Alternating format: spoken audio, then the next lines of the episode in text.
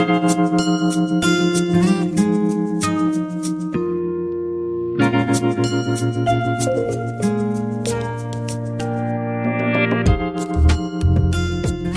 Msikilizaji, juma lililopita viongozi wa Afrika walikusanyika nchini Senegal kwa kongamano kuhusu usalama wa chakula barani Afrika ili kuiwezesha kujitegemea kwa chakula. Na kulingana na rekodi ya Benki ya Dunia, bara la Afrika ni nyumbani kwa watu wanaokadiriwa kuwa milioni 850 ambao wanakabiliwa na ukosefu wa usalama wa chakula. Msikilizaji, ukosefu wa usalama wa chakula ni suala ambalo haliwezi kufumbiwa macho. Tumeshuhudia namna vita vya Ukraine viliathiri bei ya vyakula katika mataifa mengi barani Afrika, hili likiwa dhihirisho kuwa bado Afrika iko nyuma katika kujitegemea kwa chakula. Kwa kuanza makala haya, mwenyekiti wa Umoja wa Afrika ambaye pia ni rais wa Senegal, Macky Sall, aliwaambia viongozi wenzake waliohudhuria kongamano hilo kwamba bara hilo lina utajiri wa kutosha ambao nchi hazijaweza kuutumia kikamilifu. Alors que nos pays subissent Wakati nchi zetu zinapoendelea kuteseka na mabadiliko ya tabia nchi na janga hili, ripoti kuhusu shida ya chakula mnamo mwaka wa elfu mbili na ishirini na mbili kote ulimwenguni inasema shida hiyo iliwapata watu milioni mia mbili na watano na kwamba kuna hatari ya kutokea kwa uhaba wa chakula duniani, ongezea ukosefu wa mbolea, ongezeko la bei ya chakula. Hii ikionyesha kwamba katika bara letu kuna udharura uliopo wa kukomesha utegemezi wa chakula kutoka nje. Hapo zamani Afrika haikuwa anategemea kupata chakula kutoka nje. Kuzungumzia hili kwa kina, tunaungana na Daktari Kinyanjui Koimbori, mtaalam wa kilimo na mabadiliko ya tabia nchi akiwa nchini Kenya. Daktari, mwanzo tuzungumzie hali ya usalama wa chakula. Matamshi ya rais wa Senegal Macky Sall, je, unakubaliana na matamshi yake kwamba bara la Afrika lina utajiri wa kutosha na tatizo ni kwamba nchi hazijatumia kikamilifu? Ndiyo, kwa hakika mkutano huu ambao unafanyika pale Dakar, ambao ni wa pili, ni wa pili kwa sababu ule wa kwanza ulifanyika mwaka wa elfu mbili kumi na tano pale Dakar, na mkutano huo ulikuwa unaangazia mambo ya action plan for African agriculture transformation, na katika ile kongamano ndilo ambalo sasa limeweza kutusaidia na mjadala wa ku, kuongea zaidi katika Dakar Summit 2 ukizingatia dunia nzima uh, ile tunasema ni shamba ambayo imebaki ya kulimwa na kupanda mimea uh, asilimia uh, sitini na tano iko Afrika na haitumiki kwa sasa.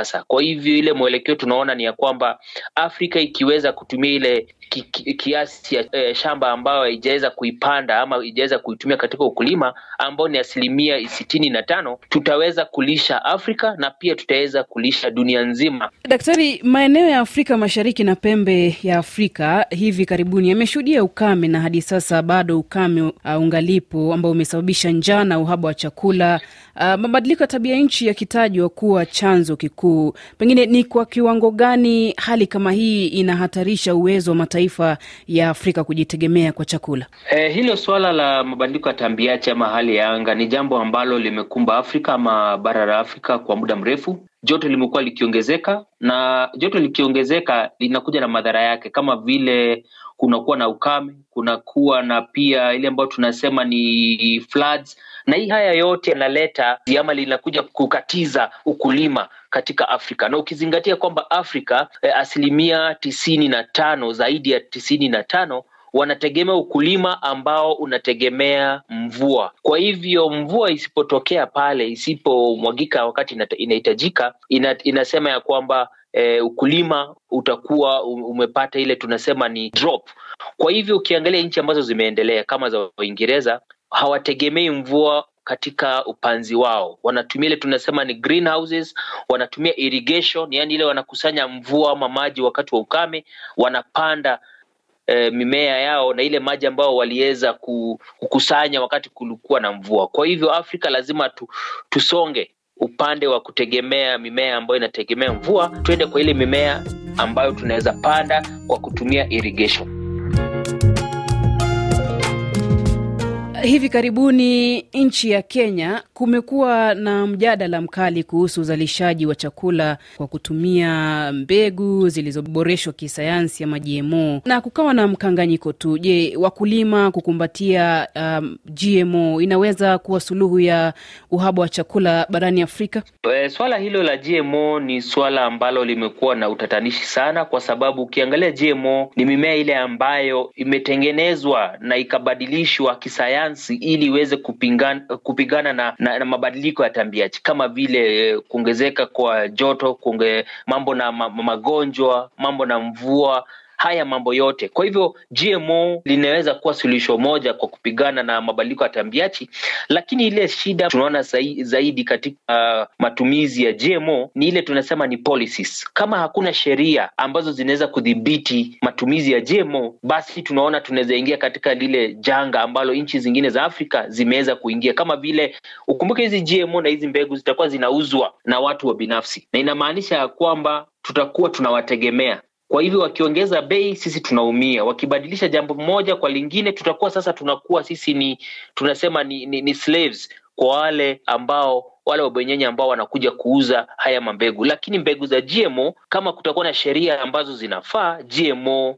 ni kitu kizuri sana. Naam, daktari, tu, tukizungumzia GMO kwa upande mwingine, kuna wakulima ambao uh, wanatumia mbegu za asili. Pengine matumizi ya mbegu hizi za GMO zinaweza kuathiri vipi matumizi ya mbegu za asili, na hii itakuwa na athari gani kwa sekta ya ukulima? Ndio, ukiangalia GMO na mbegu za asili e, GMO kuna vile ambavyo zimetengenezwa, zimewekwa na kitu ambayo inaitwa terminator gene. Terminator gene ni chombo fulani liko pale ndani ambalo linazuia mbegu ya GMO kutangamana na zile zingine za kiasili. Kwa hivyo ikifika mahali ambapo zinaweza kutangamana zile hazitaweza kutoa na zitaweza kumea na zitaweza kutoa mazao. Yaani ukipanda hauwezi kupanda zile mbegu ama zile ile, ile, ile mazao ambayo umevuna ama ile mbegu, ile GMO haiwezi enda kutangamana na mbegu za asili, na ndio kwa maana ninarejelea kusema ya kwamba hii italeta kutegemea wale ambao wanauza hizi mbegu, kwa sababu mbegu ambazo unapanda hauwezi kurudilia na mbegu ambazo umepanda haziwezi kutangamana na zingine. Kwa hivyo utakuwa unarudi kwa ule muuzaji miaka nenda miaka rudi akuwa na kuuzia zile mbegu.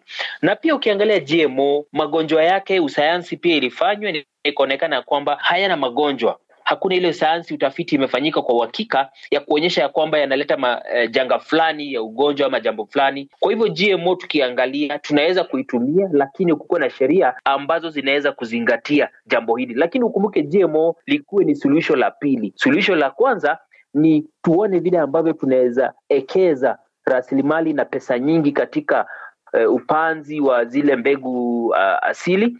Tukiona hazifanyi, ndipo tuende upande wa GMO. Lakini Afrika kwa sasa tunaweza kutumia mbegu asili kama pesa ziko ama zimewekezwa katika uh, sekta ya, ya, ya, ya ukulima. Na mwisho tu tuangazie uh, malengo ya maendeleo endelevu ya Umoja wa Mataifa nambari mbili, naangazia kumaliza kabisa njaa, na tunapozungumzia kutatua changamoto za, la ukosefu wa usalama wa chakula, pengine serikali za Afrika zinatakiwa kufanya nini ili kuhakikisha lengo hili linaafikiwa? Nasema ya kwamba ukiangalia lile shida ambalo liko Afrika, tunasema ya kwamba wakati kuna janga la njaa inaleta ile tunasema ni ukosefu wa usalama, sababu tumeona nchi nyingi zinapigana kwa sababu ya vyakula ama ile rasilimali ile tunasema ni natural resource. Kwa hivyo Afrika lazima washikane, na imesemekana katika kongamano hili ya kwamba janga la njaa ni political, yani ni kitu cha kisiasa. Wanasiasa lazima waingilie, sababu hawa ndio wanaweza kutatua hili kutokana na zile sheria watapitisha na miswada na pesa ambazo watasema zinaweza ekezwa katika sekta ya ukulima. Kwa hivyo tukiendelea hapo mbele, Afrika uh, imepewa ile tunasema ni, ni, ni kazi kubwa, kwa sababu Afrika hatujafanya maendeleo mengi ya kujenga majumba makubwa, maghorofa. Kwa hivyo tuko na shamba nyingi ya, ya kufanya ukulima. Kwa hivyo Afrika inaangaziwa kwa kina sana, kwa sababu sisi ndio tunaweza kulisha dunia nzima ikifikia eh, mwaka wa elfu mbili na hamsini. Nam ni kushukuru sana Daktari Kinyanjui Koimbori kwa muda wako kuangazia suala hili la usalama wa chakula barani Afrika. Asante sana. Na kufikia hapo, msikilizaji, mie natamatisha makala ya mazingira leo dunia yako kesho jumaa hili. Jina langu Minzletijai, kwa heri.